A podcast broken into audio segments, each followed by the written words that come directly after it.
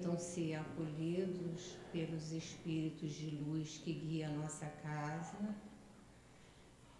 pelos nossos dirigentes, os médios. É, nós sentimos muita alegria de ver todos aqui, é, construindo o reino de Deus. Então, Pedimos por gentileza desligar os celulares. Nós vamos dar é, colocar em modo silencioso. Vamos dar alguns avisos para todos que estão e para aqueles que pela primeira vez chegam à nossa casa. Vamos aos avisos. Nossa casa tem uma programação doutrinária em que estudamos a doutrina de domingo a domingo, as obras de Kardec, Leon Denis,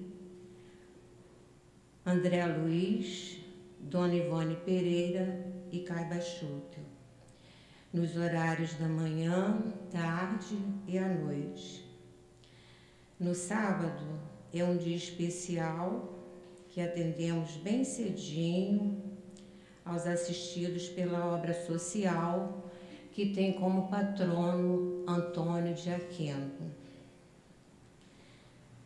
Após serem alimentados, eles são as crianças e todos assistidos são direcionados às salas por faixa etária para serem evangelizados. Os bebês as crianças, os jovens e os adultos. Para o evangelizador, é fundamental que gostem de crianças, é o mínimo. Estar ao lado de crianças renova a nossa vida. Nesta, neste horário das 10 horas também acontece o estudo do Livro dos Espíritos e também às 17 horas. No domingo, às 9 horas, nós estudamos as obras de, a obra de Caiba Schutel, é, Parábolas e Ensinos de Jesus.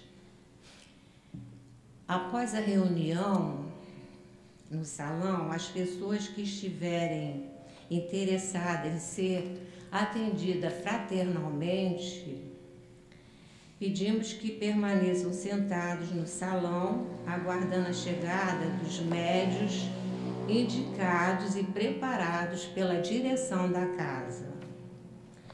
Para manter a obra social Antônio de Aquino, aceitamos doações de alimentos não perecíveis para serem utilizados na alimentação e composição das cestas básicas aos assistidos cadastrados. Aceitamos também doações de roupas, calçados, bolsas, em condições de uso, que são colocados à venda em bazar e revertidos é, com renda para a nossa obra social. Nós também oferecemos oportunidades as pessoas interessadas em praticar o bem,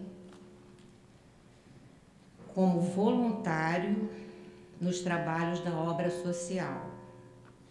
Os interessados devem procurar a direção da casa ao final das reuniões públicas e cursos. Então, vamos iniciar o nosso estudo da tarde de hoje. É o Evangelho, capítulo 4. Ninguém pode ver o reino de Deus se não nascer de novo. Os itens em que fala no subtítulo Necessidade da Encarnação. É uma mensagem de, do Espírito Luís, São Luís, em que nos fala da necessidade da gente é, encarnar, né? iniciamos a leitura. Essa leitura é muito importante para a gente silenciar interiormente. Obrigada. Harmonizarmos para que nós entremos em sintonia com os nossos benfeitores espirituais, nossos anjos, nossos guias e nossos mentores e os guias da nossa casa. Iniciemos a leitura do Evangelho. A encarnação é uma punição e só os espíritos culpados estão sujeitos a elas? Resposta de São Luís. A passagem dos espíritos pela vida corporal é necessária para que possam realizar, com a ajuda de uma ação material, os desígnios dos quais Deus lhe confiou a execução. Isso é necessário para eles mesmos, porquanto a atividade que são obrigados a desempenhar ajuda-os no desenvolvimento da sua inteligência. Deus, sendo soberanamente justo, deve dotar a todos os seus filhos, e é por isso que ele dá a todos o mesmo ponto de partida, a mesma aptidão, as mesmas obrigações a cumprir e a mesma liberdade de agir. Qualquer privilégio seria uma preferência e qualquer preferência uma injustiça. Mas a encarnação é apenas um estado provisório para todos os espíritos, é uma tarefa que Deus lhes impõe no início de suas vidas, como primeira prova do uso que farão do seu livre-arbítrio. Aqueles que realizam essa tarefa com zelo transpõe rapidamente e menos penosamente esses, mesmos, esses primeiros degraus da iniciação e desfrutam mais cedo do resultado do seu trabalho, e aqueles que, ao contrário, fazem mau uso da liberdade que Deus lhe proporciona, retardam o seu adiantamento. É assim que, por sua obstinação, podem prolongar indefinidamente a necessidade de reencarnarem, e é aí que está o castigo. E Kardec faz uma observação no item 26, onde ele compara né, o espírito que trabalha e o espírito preguiçoso, o selvagem do homem civilizado. Leremos. Uma comparação simples fará compreender não precisa. Então vamos parar por aqui, né? É muito extensa a leitura para sobrar tempo. Vamos fechar os olhinhos, como diz a nossa amiguinha, buscando a sintonia do amor infinito de Deus, de Jesus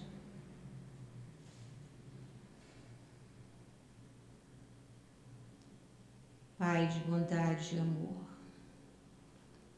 Jesus, Divino Mestre, Senhor dos nossos destinos, condutor de nossas almas a Deus.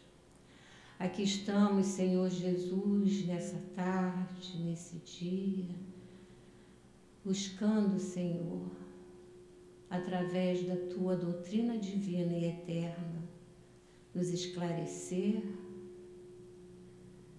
para que nós possamos construir o reino de Deus dentro de nós. Obrigada, Senhor Jesus. Obrigada aos espíritos de luz que guiam a nossa casa. O nosso patrono, mentor altivo, querido amigo, Antônio de Aquino, Baltazar, Leon Denis, Dr. Herman, e as nossas irmãs que estão no plano espiritual, que protege a cada cantinho da nossa casa. Muito obrigada, Senhor Jesus, por escolhermos seguir o teu espaço para sermos felizes. Só contigo, Jesus querido, seremos felizes. Muito obrigada. Graças a Deus, graças a Jesus.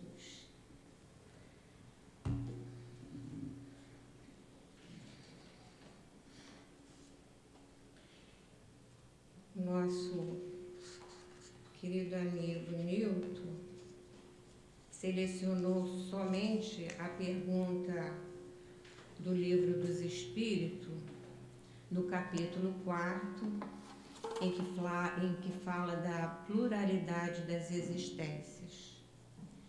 Pergunta de Kardec aos espíritos que orientam a humanidade. 203. Os pais transmitem aos seus filhos uma porção de suas almas ou apenas lhes dão a vida animal, a qual mais tarde uma nova alma vem acrescentar à vida moral? Resposta: Somente a vida animal, pois a alma é indivisível. Um pai estúpido pode ter filhos inteligentes e vice-versa. Então passamos a palavra ao nosso Nilton, nosso querido amigo. Vamos olhar com olhar de luz, irradiando muita paz no seu coração e inspiração. Obrigado. Boa tarde a todos. Que Jesus nos abençoe nessa tarde de estudos. Hoje é um dia muito feliz para nós aqui no SEAP, porque comemoramos o aniversário da nossa casa. Dia 12 de junho, dia dos namorados, o aniversário do SEAP, a nossa casa de amor. Falaremos um pouco do SEAP, como a casa começou, como ela está prosseguindo, qual o fim almejado por todos nós, pelo plano espiritual traçado para todos nós. Antes, porém, falaremos um pouco do tema que a nossa Zezé leu a pergunta 203 do Livro dos Espíritos, que fala sobre a reencarnação. Então, uma pergunta lida, vamos ler novamente e vamos ver a resposta. Parentesco, filiação. Transmitem os pais aos filhos uma parcela de suas almas ou se limitam a lhes dar a vida animal, a que mais tarde outra alma vem adicionar a vida moral? Entenderam a pergunta? Se a gente não entender a pergunta, a gente não entende a resposta. Então vamos lá. Vamos de novo. Transmite os pais aos filhos uma parcela de suas almas? Então, quando a criança nasce, a Priscila está grávida, que eu estou vendo daqui, né? Ela está com uma barriguinha de oito meses. Esse espírito que está vindo, essa alma, os pais deram uma parcela da alma deles para essa criança? Os nossos pais deram uma parcela da alma deles para nós? Ou se limita a lhes dar a vida animal? Quer dizer, apenas o corpo físico, a vida animal. Aqui mais tarde, outra alma vem adicionar a vida moral. Ainda complicou mais a pergunta se depois, mais tarde, viria uma outra alma para dar vida moral. Entenderam a pergunta agora? Ela que falou que não, agora entendeu, né? Então vamos para a resposta. Eu estou aqui com o livro da FEB. Você está com a edição CELD, é um pouquinho diferente, né? Resposta dos espíritos: dão-lhes apenas a vida animal. Os pais dão apenas o corpo físico a genética, né? Pois que a alma é indivisível. Então não vem outra alma, uma outra alma moral para dar condições moral ao espírito. A alma é indivisível, ela é única. Um pai obtuso pode ter filhos inteligentes e vice-versa. Nós temos muitas comprovações disso, né? é, Beethoven, o grande Beethoven, é filho de pais complicados. O pai dele era alcoólatra, a mãe tuberculosa, os irmãos eram complicados, obtusos.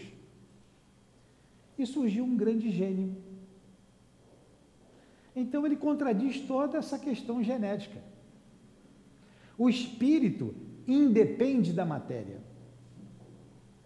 O espírito independe da matéria. Os pais dão o corpo físico, a alma sopra de onde quer. Assim, Jesus conversava com Nicodemos, não é? Nicodemos perguntou a Jesus: "Como eu, já velho, posso entrar novamente no ventre de minha mãe?"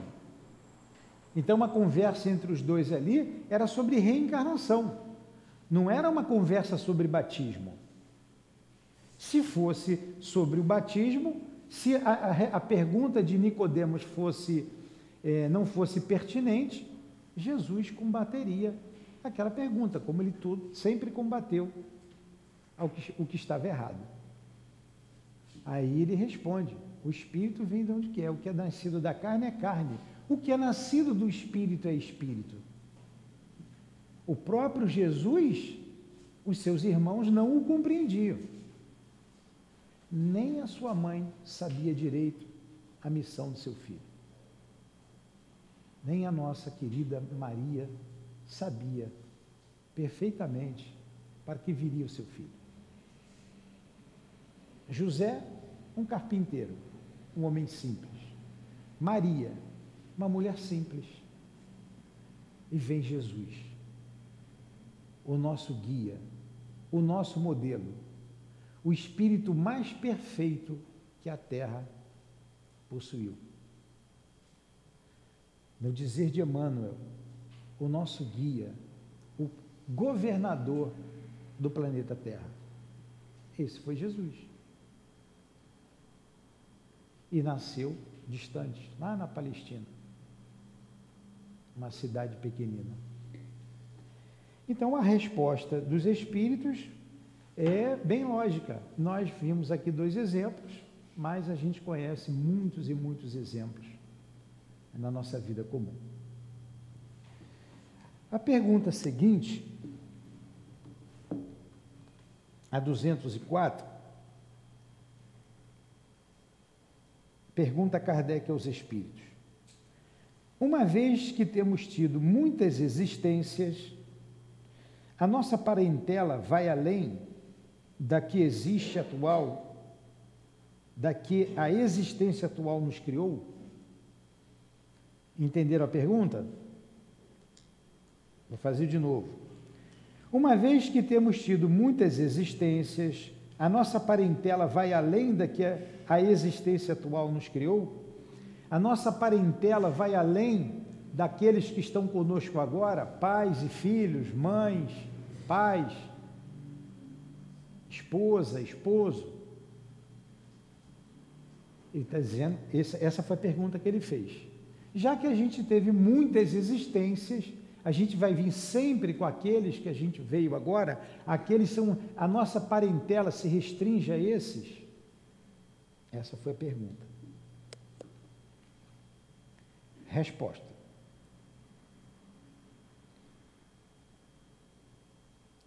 Então vamos lá. Uma vez que temos tido muitas existências, nossa parentela vai além da que, da, da que a existência atual nos criou? Resposta: não pode ser de outra maneira.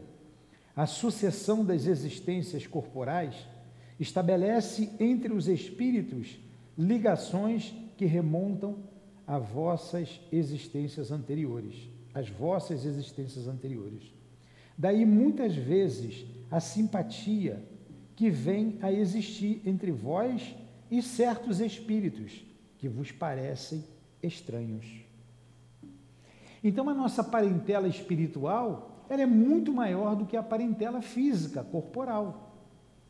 Ela é imensa. Nem sempre a gente vem com os mesmos, o mesmo pai e a mesma mãe. Nem sempre. Mas certamente tivemos ligações anteriores. Pertencemos à mesma parentela espiritual, a família espiritual. Nós temos famílias espirituais. Muitas vezes temos simpatia por alguém que não pertence à nossa consanguinidade, mas quem sabe não foi alguém caro em outra existência. Alguém caro. É, eu acho muito interessante os trabalhos mediúnicos que nós temos aqui na casa e, com muita frequência, espíritos dizem assim para gente: Eu conheço você. Você estava lá atrás e você está defendendo o fulano ou a fulana porque vocês são amigos.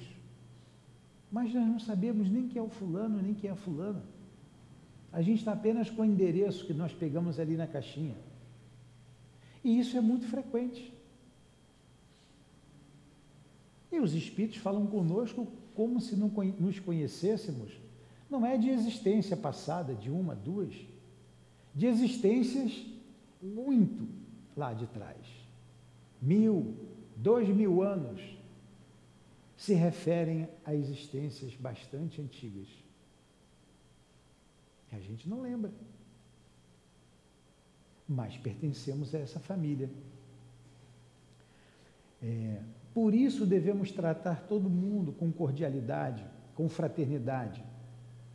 Na verdade, somos todos filhos de Deus, somos todos irmãos e podemos é, pertencer à mesma família e pode ser que tenhamos vivido juntos em outras existências.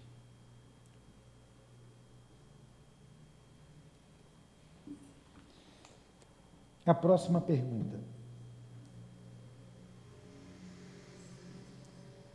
Há algumas pessoas, a doutrina da reencarnação se afigura destruidora dos laços de família. Como fazê-los anteriores à existência atual? Então vamos lá. Algumas pessoas, para algumas pessoas, a doutrina da reencarnação se afigura destruidora dos laços de família, com o fazê-los anteriores à existência atual. Responde os espíritos. Kardec fez uma afirmativa. Responde os espíritos. Ela os distende, não os destrói. Fundando-se o parentesco em afeições anteriores, menos precários são os laços existentes entre os membros de uma mesma família, entre os membros de uma mesma família. Essa doutrina amplia os deveres da fraternidade, porquanto o vosso vizinho ou vosso servo pode achar-se um espírito a quem tenhais estado presos por laços da consanguinidade. O que nós já dissemos, um vizinho pode ter sido é, um parente próximo. Na verdade, ela distende, ela aumenta esses laços e não restringe. A unicidade das existências, essa sim, restringe, acaba. A reencarnação, a, a, as vidas sucessivas, e a gente está aqui com o objetivo de progredir, com o objetivo do progresso, essa é a grande finalidade da vida. De Deus nós viemos e para Deus nós voltaremos. E quando nos criou, Ele colocou em nós as potencialidades que nós teremos que desenvolver, como o amor, como o pensamento, como o livre-arbítrio, o sentido íntimo, o, o sentido íntimo, que é a percepção da alma, e tantas outras potências que deveremos desenvolver para chegarmos à perfeição. Então, para Deus, nós devemos seguir. Esse é o objetivo da vida. O grande objetivo da vida. Muitos dizem que nós viemos aqui para pagar. Nós não viemos aqui para pagar. Nós viemos aqui para crescer, para se desenvolver, para progredir. Isso é que é uma fatalidade. Quando a gente olha a lei de modo geral, quando a gente estuda o livro dos Espíritos, a única fatalidade na vida do espírito é essa: é o progresso. A única fatalidade. Claro que num corpo é fatal quando você nasce e quando você vai morrer. Todos nós vamos desencarnar. Isso é fatal, será fatal. De um ponto de vista restrito, da vida corporal. Mas como espírito imortal, a fatalidade é o progresso. Seja qual for a situação difícil que estejamos passando, nós vamos superá-las. Nós vamos superá-las. A vida é de provas, a vida é de expiação. A vida na Terra é uma vida de dor. Faz parte do crescimento do espírito. Faz parte. Muitas vezes, claro, temos é, situações a corrigir. Como se diz, eu tenho que pagar alguma dívida. Sim, mas com o objetivo de progredir. Nós viemos para o progresso. Ah, o pagamento de uma dívida, é, que é a expiação, Faz parte. Faz parte da caminhada do espírito. Então, a expiação, você visa o pagamento de uma dívida. Mas, ao mesmo tempo que você paga a dívida, você dá um passo adiante. A prova, você fixa os conceitos. A vida de prova é uma vida de aprendizado. E a gente faz isso em sociedade. A gente faz isso antes em família a gente aprende a amar aqueles que estão bem juntos da gente, para que depois a gente expanda esse sentimento para nossa sociedade, para os nossos irmãos, todos filhos de Deus. E para isso Jesus trouxe um grande ensinamento. Né? O amai-vos uns aos outros como eu vos amei. Temos a casa espírita, a casa espírita é um grupo de pessoas que se reúne numa família com o objetivo de progredir. Vejamos aqui a nossa casa, o SEAP. Cada casa tem as suas características. As casas acabam sendo os seus dirigentes, é, eles são os responsáveis pela direção da casa mas eles colocam as suas características, não tem jeito, não tem como não. O altivo lá no CELD tinha as características dele. As outras casas com seus diretores, a mesma coisa. Aqui não é diferente. Mas são atraídos para esses pontos de luz quando há seriedade no trabalho membros da mesma família. Membros da mesma família espiritual.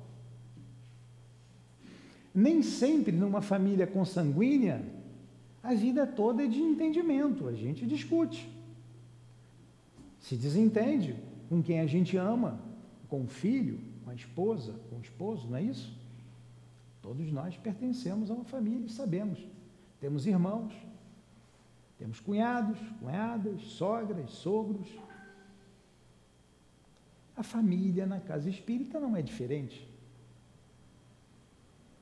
O que nós não podemos deixar é que os desentendimentos atrapalhem o objetivo da obra. O objetivo, como nós dissemos lá no início, e que já trouxemos no, no, no meio da nossa conversa, é o progresso. E o objetivo aqui é que todos nós alcancemos o progresso. Que todos nós saibamos trabalhar em equipe saibamos trabalhar juntos, que a gente saiba é, é, diluir as nossas diferenças. Jesus, o grande mestre, o médico das almas, né? tem vários títulos. Né? O trabalhador incansável, eu gosto mais do trabalhador incansável. Jesus nunca deixou de trabalhar. E todos os seguidores fiéis do Cristo não são preguiçosos. Eurípides Bassanufo, nosso querido Chico, o Altivo, Divaldo, mas a gente não vê eles parados, descansando. E nós não podemos ser diferentes. E Jesus chamou para trabalhar com ele doze homens, que ele chamou de apóstolos. Homens simples. Pedro, pescador, André, Felipe, homens simples. Todos eles. E Jesus não fazia nada sozinho. Estava sempre com eles.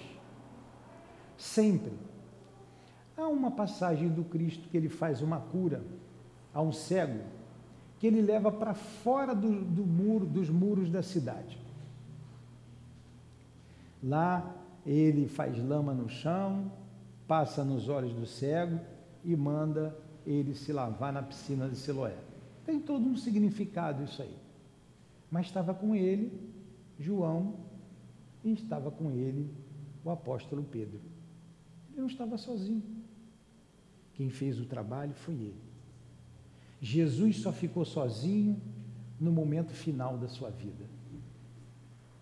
Não era para ficar, mas os outros tiveram medo de morrer, o deixaram só. Aí a gente valoriza as mulheres, sua mãe, Maria Madalena, Susana, algumas mulheres que o acompanhavam, essas não o abandonaram. Então nada se faz sozinho na vida. Dependemos sempre um do outro. E a casa espírita, eu estou trazendo para a casa espírita, né? Porque é, é, é o que nós devemos falar hoje, aqui também.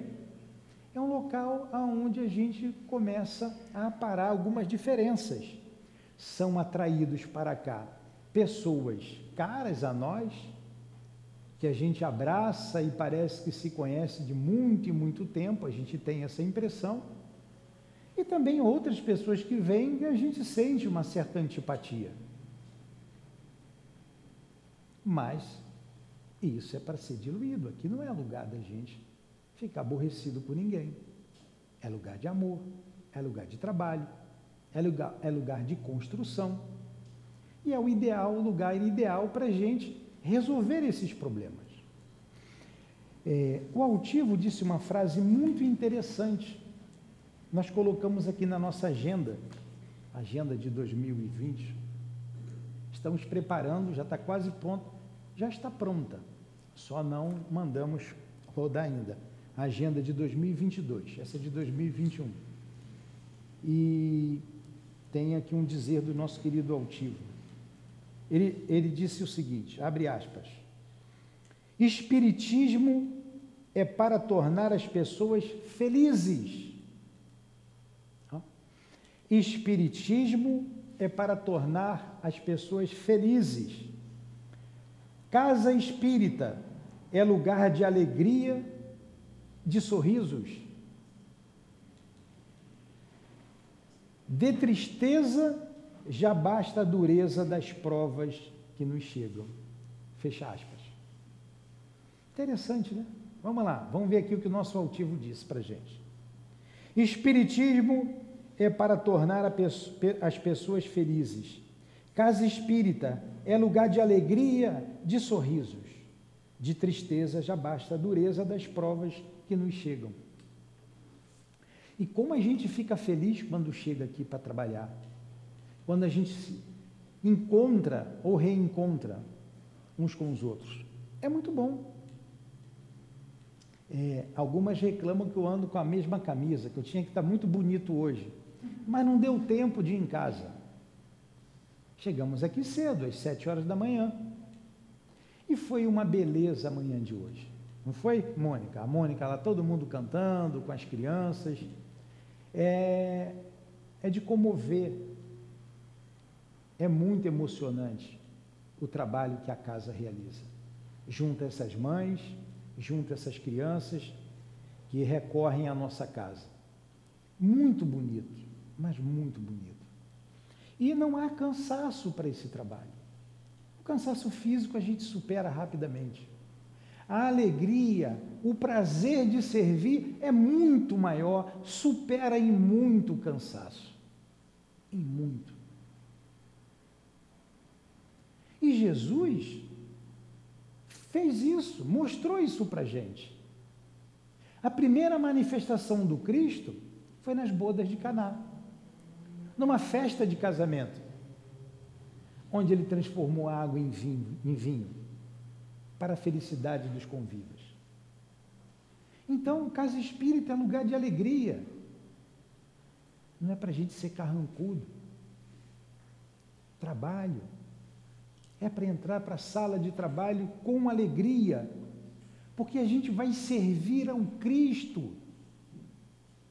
Ele está nos dando a oportunidade de trabalhar com Ele.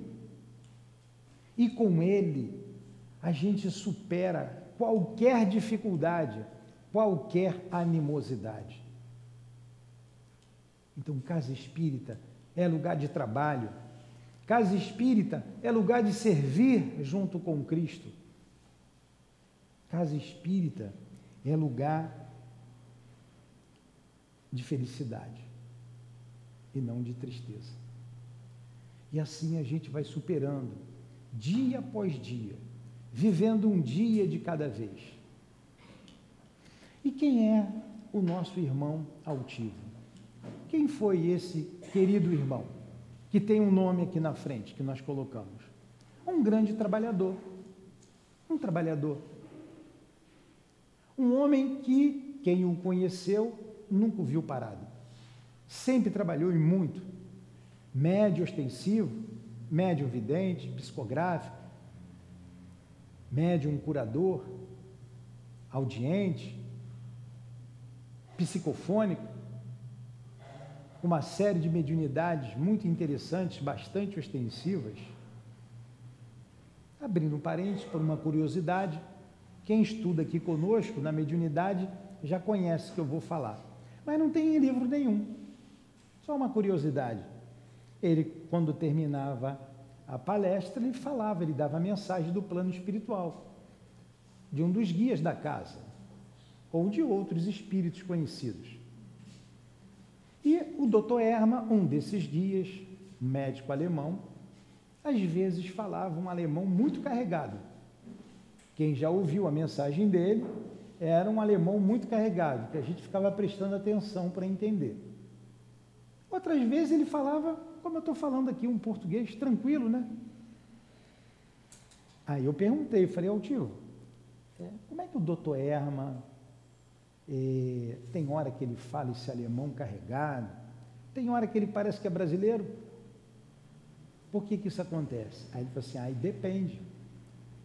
Às vezes tem a incorporação, ele chega por trás, ele me abraça, ele fica tão junto de mim que eu digo assim, doutor Erma, é melhor o senhor se afastar, que nem eu estou entendendo o que o senhor está falando. Né? O Altivo tinha uma maneira meio engraçada de falar às vezes. Né? Então, se o senhor não se afastar, nem eu vou entender. Então, sai aquele alemão bem carregado. Às vezes, o doutor Herman pegava a garganta dele. Aí a psicofonia. Aí disse, aí eu me coçava, eu me mexia, que é uma mediunidade rara. A psicofonia Qualquer um que tem, não. Nem a incorporação é comum. Nem a incorporação. O altivo tinha tudo isso. Pegava a garganta dele e falava. Ele tinha até um implante na garganta. Ele sentiu, ele viu quando os espíritos colocavam ali o implante para ele falar. Ele falava muito através dos espíritos, ou os espíritos falavam através dele. Então, ele tinha uma garganta fluídica ele sentia, ele disse que uma vez estava brincando, começou a botar o dedo ali que ele achou interessante, o espírito deu uma bronca nele. Isso deu um trabalho danado para colocar aí, você de brincadeira vai tirar? Porque está tá de brincadeira com um trabalho sério, ele nunca mais botou o dedo ali. E às vezes, ele disse que o espírito chegava pela frente, metia a mão na cabeça dele aqui pela frente, e como se dedilhasse o cérebro dele, ele ia falando Essa mediunidade não tem fim em livro nenhum. Então esse era o nosso amigo altivo, que era um amigo, companheiro, irmão, parceiro, e que tinham lá três mil médios naquela casa. Ele atendia todo mundo. Nunca marcou hora, agendou para atender ninguém. Sempre atendia. Se tivesse paciência, te esperar um pouquinho, que às vezes tinha 30, 40 para ele atender. Ele atendia todo mundo. Um por um. E quando em particular precisávamos dele, altivo, ele sempre arrumava um jeitinho. Tinham aquelas pessoas que estavam sempre perto dele, falando o mesmo assunto. Estava falando algumas curiosidades interessantes. E uma vez nós estávamos almoçando, ele colocou a mão assim do lado e deu uma rápida cochilada. E eu vi, estava perto. E a moça está falando lá. Ela está falando. Quando terminou, passou, eu perguntei para ele, altivo, você escutou o que ela falou?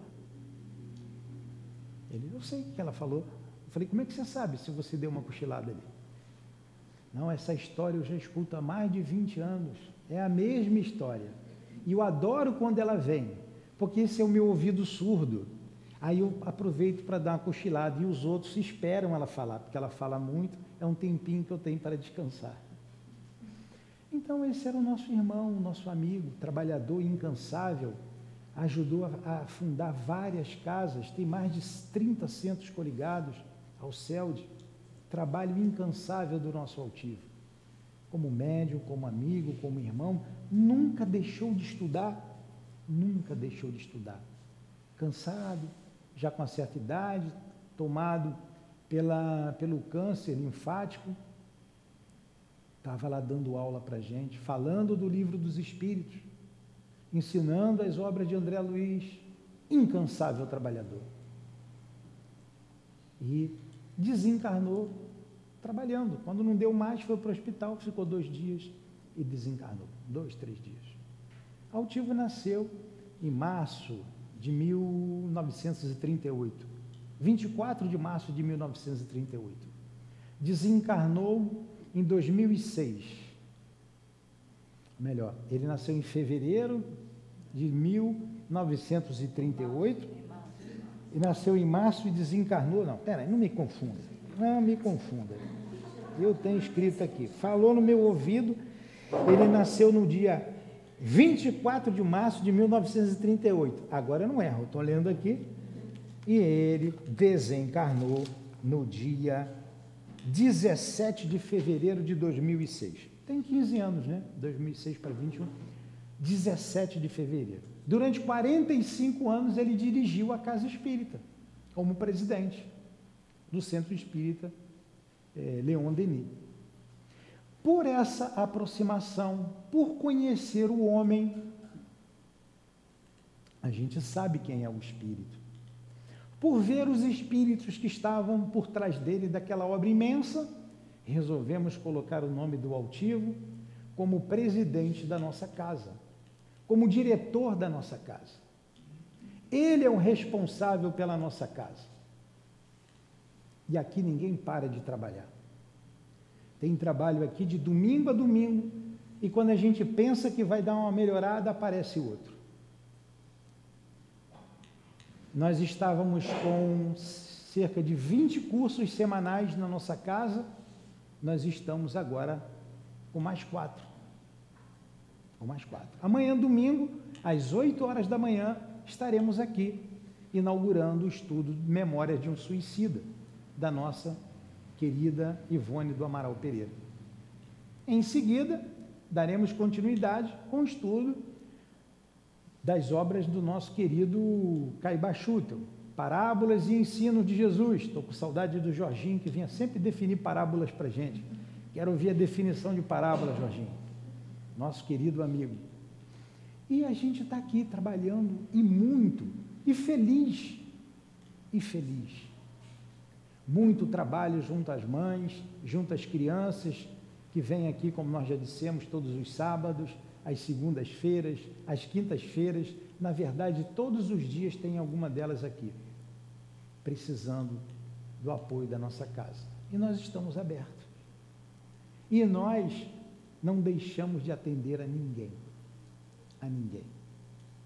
Todos são atendidos. Todos, independente, independentemente da, do credo, tem gente de outras religiões, da condição social, independente de qualquer coisa. Nós atendemos. Só, às vezes é só ter um pouquinho de paciência, mas a gente não deixa de atender. E assim é a nossa casa. A nossa casa de amor, que está funcionando graças aos trabalhadores que aqui nós temos. Não é o presidente, são os trabalhadores que aqui estão. A, a esposa do Maico, a Silvana, não está aqui. Hoje, eu fiquei muito, fiquei impressionado com os bolos que a Silvana fez. Eu contei dez bolos enormes. A minha mãe fazia bolo. E dá trabalho fazer bolo. E a geladeira tava com bolo, tem bolo depois para gente ali, que ela deixou. Fez com todo carinho, com todo o amor. Todas as crianças que vieram aqui e mães comeram bolo. E eram mais de 300, hein? Eram quase 400, somando as crianças. Se somar as crianças, as mães e os evangelizadores, chegou, deu mais de 400 pessoas. Deu bolo para todo mundo e ainda sobrou bolo para gente. A gente vê o Marcos se empenhando para apanhar pão aqui e acolá, quentinha. A gente vê o outro se empenhando para montar o curso, montar a evangelização, montar os estudos. A gente vê o Guilherme se empenhando para botar essas coisas bonitas que estão ali. A caixa ficou muito linda. A caixa como é que ficou? É, é fazer lá as gravuras bonitas lá das salas das crianças. A gente vê as nossas irmãs na cozinha. A gente vê as pessoas da comunidade vindo trabalhar mediunicamente, dando passe, incorporando espíritos. É, temos a Irinéia e outras aí trabalhando. Então, essa é a casa espírita. Essa é uma casa de trabalho. Porque o altivo sempre trabalhou. Eu não posso ficar parado. Sempre estudou. Nós não podemos deixar de estudar. E nós nunca vimos o nosso mestre maior parado. Sempre tinha uma multidão atrás do mestre Jesus pelo seu magnetismo, né, pela sua força moral, a sua grandiosidade. Em menor escala, nós vimos um Chico, nós vimos o Altivo, nós vimos o Divaldo e alguns outros por aí. Então vamos trabalhando.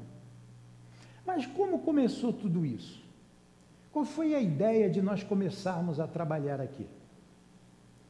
Foi a minha querida e amada Lourdinha, a minha esposa.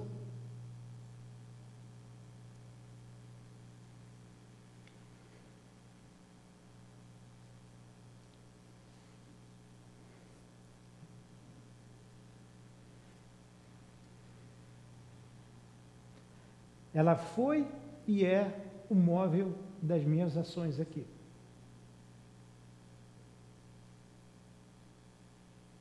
O objetivo é Deus. O caminho é Jesus. O grande trabalhador perto da gente é o altivo. Mas o móvel das minhas ações é ela. Então, por ela, para homenageá-la, começamos com as crianças. Por ela ter sido professora da rede pública, estadual, municipal, sofressora, né? Trabalhava muito, dedicada, muito dedicada. Tá, o meu filho ali sabe disso. E muito dedicada ao trabalho. Então vamos fazer uma obra em homenagem a ela. Começamos com cinco crianças, dez, trinta, cinquenta, E hoje, graças a Deus, mais de 300 crianças. Gostaria de ver 1.500, 2.500 crianças.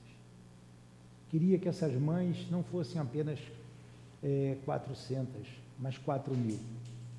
É o nosso sonho, é o nosso objetivo. Construir a escola, construir uma creche, uma escola depois, um hospital e trabalhar. Enquanto estivermos aqui, trabalhar para servir. E ela também sempre foi uma grande trabalhadora.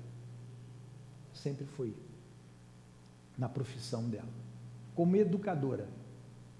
Então resolvemos homenageá-la com o nome da evangelização. Evangelização Maria de Lourdes.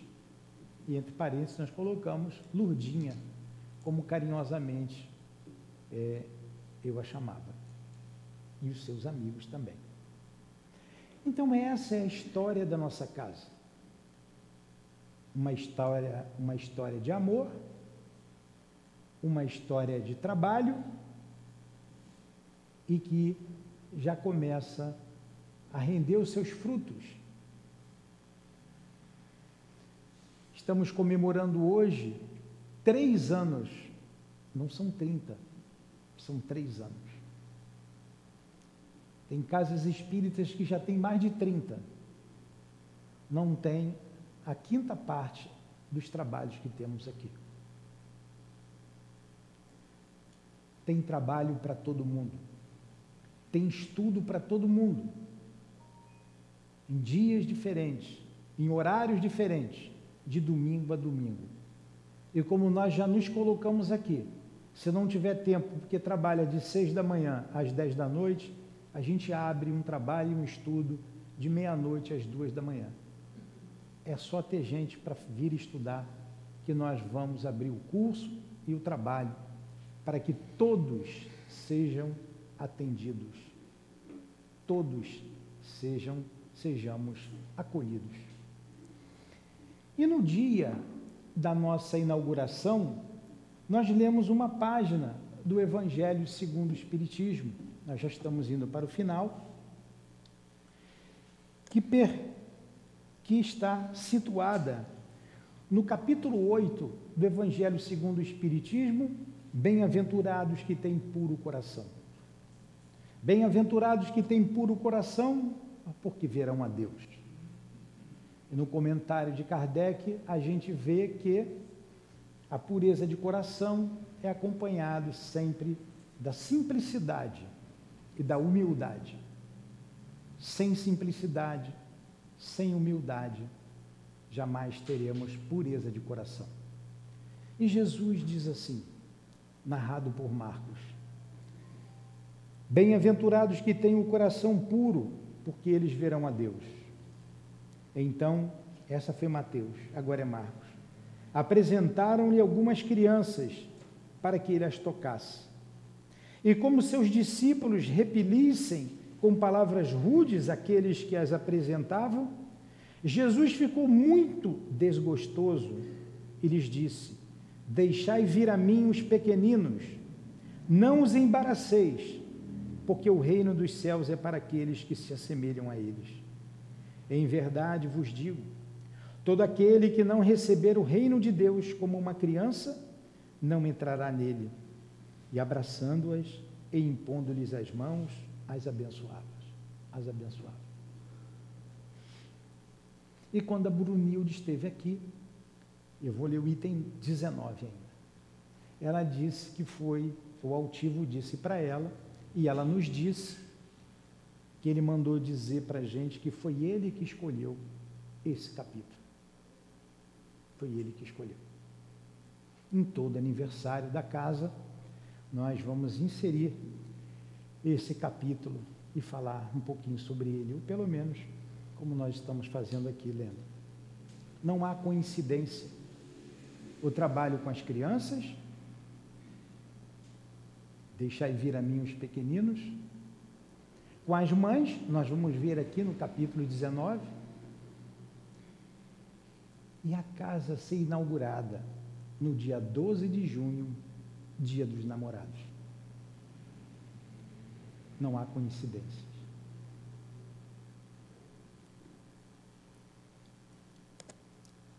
No item 19 do mesmo capítulo 8,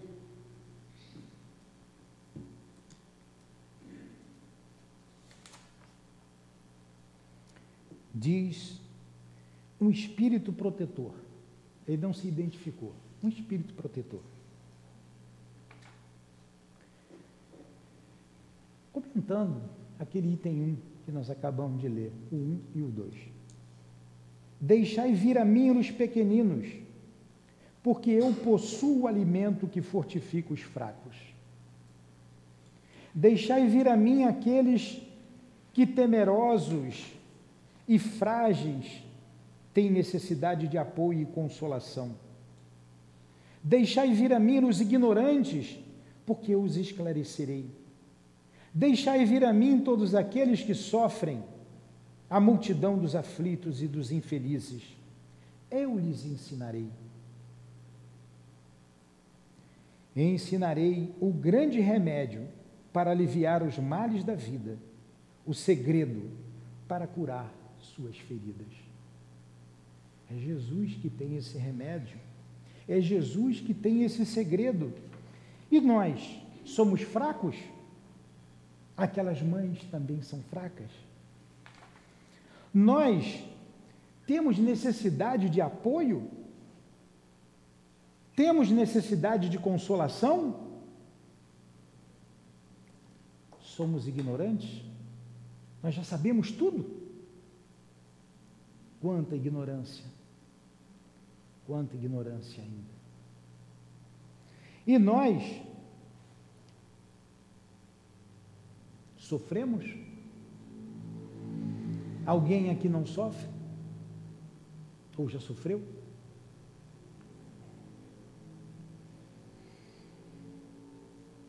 A multidão dos aflitos e dos infelizes.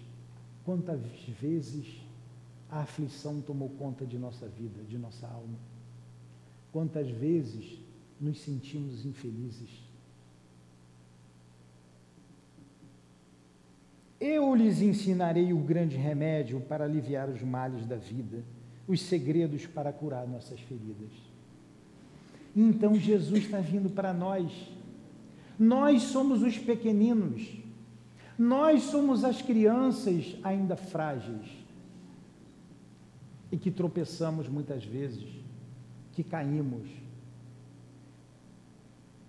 mas que nos levantamos e continuamos a caminhar com as nossas fragilidades. Mas Jesus tem um remédio, um remédio, um bálsamo que cura, que alivia todas as feridas Qual é, meus amigos, esse bálsamo poderoso que possui tanta virtude? Esse bálsamo que aplica, que se aplica sobre todas as chagas do coração e consegue curá-las. Eu vou dizer só o ano que vem, tá? Vou fechar aqui. Ele diz aqui: é o amor, é a caridade. O único remédio que cura toda e qualquer ferida, toda e qualquer dor. O único bálsamo é o amor e a caridade. E nós temos essa oportunidade de aplicar esse remédio em nós mesmos, porque somos os mais necessitados porque temos o trabalho para fazer isso. Temos o esclarecimento. Estamos aprendendo quem somos nós e já sabemos para onde devemos ir. As quedas fazem parte da caminhada. O feio não é cair. O feio é ficar caído. Eu me lembro do altivo falando, quando caí, Newton, Caia olhando para o céu, olhando para a luz, para que você tenha forças de se levantar e continuar a caminhada. E ele continua aqui. A todos os instantes da vossa vida direis: Meu Pai, que seja feita a vossa vontade e não a minha. Se vos agrada experimentar-me pela dor e pelas atribulações, sede bendito, porque é para o meu bem. Eu sei que a vossa mão pesa sobre mim. Se vos agrada, Senhor, ter piedade da vossa frágil criatura, dar ao seu coração as alegrias permitidas, sede ainda bendito.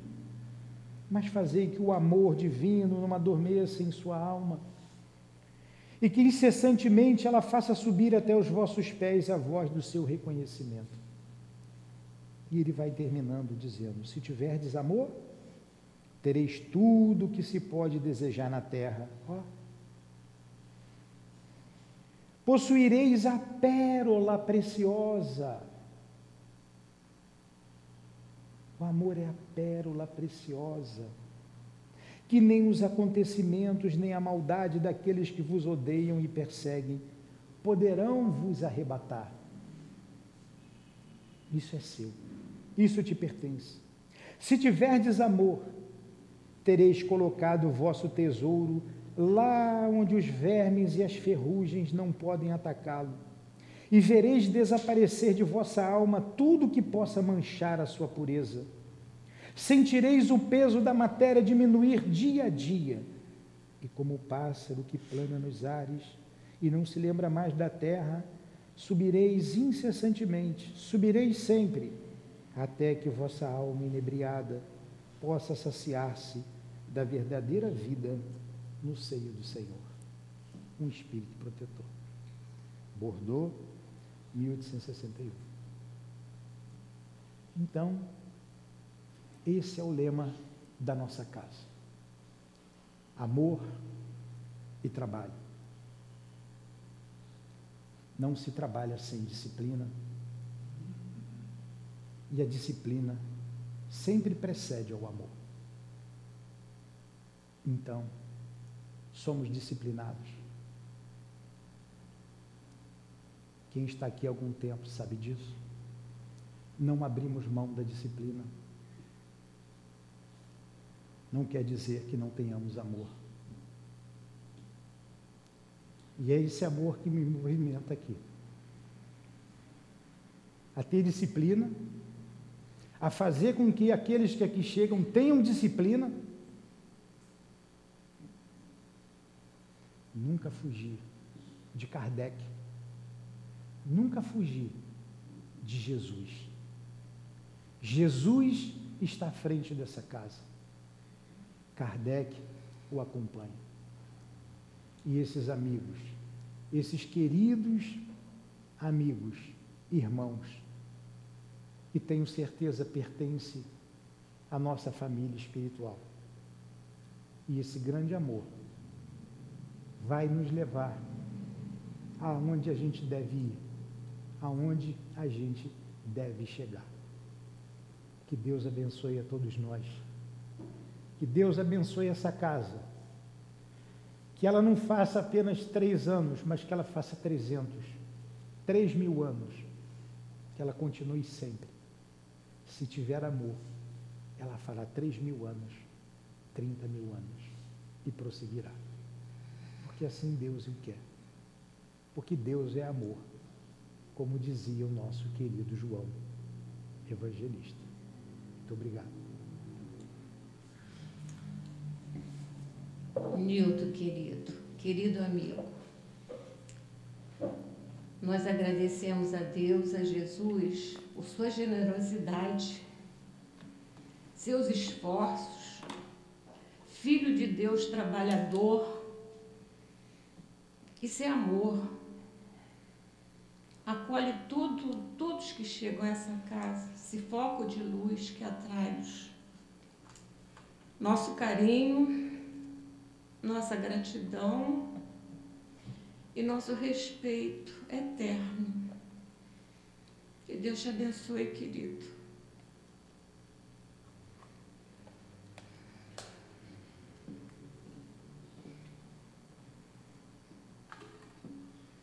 Agora nós vamos convidar aos médios para se posicionarem nesta hora para aplicar o passe. Que todos possam estar ligadinhos em pensamento, em coração, em sentimento, a Deus, a Jesus, ao altivo e aos nossos guias, nossos anjos. Nunca esqueçamos dos nossos anjos. Dr. Herman falava que entre Deus, de Jesus e nós existe o nosso anjo guardião, os nossos guias. Nunca esqueçamos deles.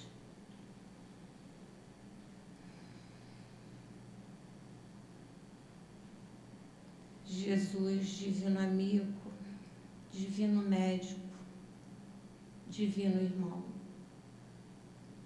Que neste momento sublime, Senhor, em que buscamos as energias do, do amor a nos envolver, rogamos ao seu olhar misericordioso, suas mãos divinas, irradiando luz, paz, amor, fé, esperança, força e coragem, Senhor, e bom ânimo. O Senhor nos diz que venceu o mundo. Ajuda-nos, Senhor, a vencer também. Abençoa os médios, as mãos dos médios, a sua vontade superlativa de passar o que é de melhor aos nossos irmãos em frente a eles. Abençoa nossa querida irmã Conceição, que fará o comentário durante o momento do passe. Muito obrigada, Senhor Jesus. Muito obrigada, espiritualidade de luz que guia a nossa casa. Mas, sobretudo, muito obrigada, Deus muito obrigada.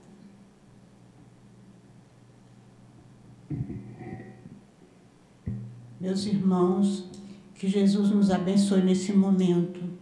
Então, a, a encarnação é uma punição para os espíritos? Não. A encarnação não é punição. A encarnação, todos os espíritos passam por ela é através da encarnação que nós vamos progredindo.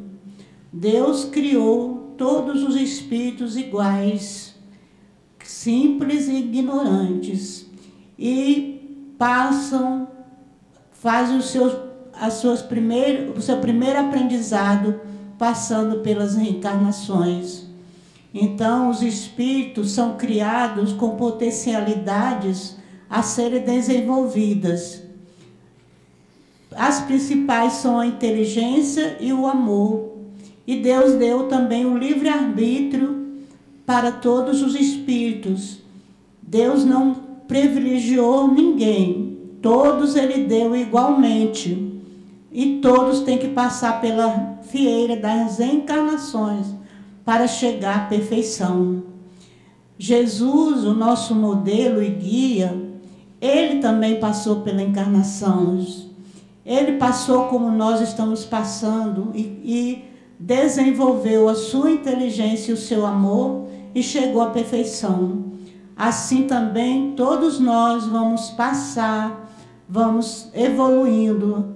A gente começa nos planetas primitivos e vai mudando. Depois que a gente aprende tudo que aquele planeta tem a nos ensinar, a gente muda de planeta e passa para o planeta de provas e expiações, planeta de regeneração, planetas felizes, até chegar aos mundos divinos, que é a morada dos espíritos puros.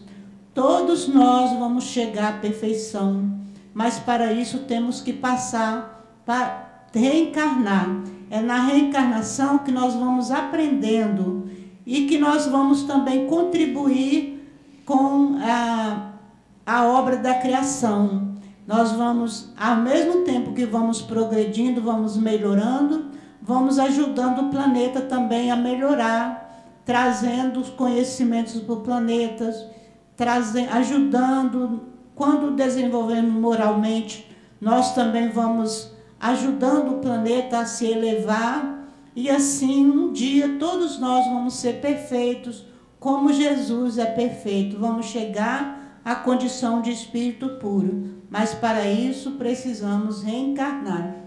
E Allan Kardec faz uma analogia com o estudante. O estudante, ele começa das primeiras séries até chegar à faculdade e até aos cursos superiores. Ele vai passando de uma classe para outra à medida que ele vai aprendendo o que aquela classe vai ensinando. Mas se o estudante não estuda, se o estudante não cumpre com seus deveres escolares, ele tem que repetir o de ano. Assim somos nós reencarnados. Se a gente não cumpre com os nossos deveres, se nós é, malbaratamos o tempo em que estamos encarnados e não cumprimos com, a, com o nosso programa, o nosso planejamento reencarnatório, nós vamos ter que repetir a reencarnação. Se obstinados ao mal, a fazer o mal, e usando o nosso livre-arbítrio mal, a gente acaba tendo que repetir muitas reencarnações. E é nisso que se torna uma punição. É a repetência das reencarnações torna para a gente mais dor e sofrimento e fica como punição, mas Deus não pune ninguém. Ele dá a todos a oportunidade de crescer e caminhar e ser feliz. Graças a Deus.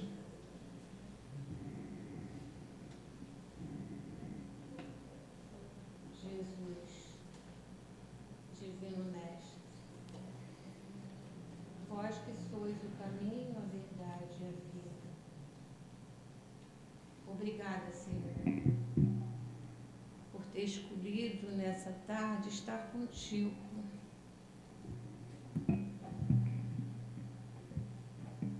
Nosso agradecimento profundo. Que o Senhor de luz nos guie, que a vossa luz, Jesus, nos proteja de volta aos nossos lares, junto aos nossos familiares, que nós possamos, Senhor, conviver em família, pela vontade de Deus, com mais compreensão, tolerância, carinho, amor. Muito obrigada, Senhor Jesus. Muito obrigada, Senhor, por tanta bondade e amor, tanta misericórdia que vem acompanhada, Senhor, essa misericórdia pela Sua justiça divina. Obrigada, Senhor Jesus. Obrigada, mãezinha querida Maria de Nazaré Obrigada ao Tivo e aos espíritos que guiam a nossa casa.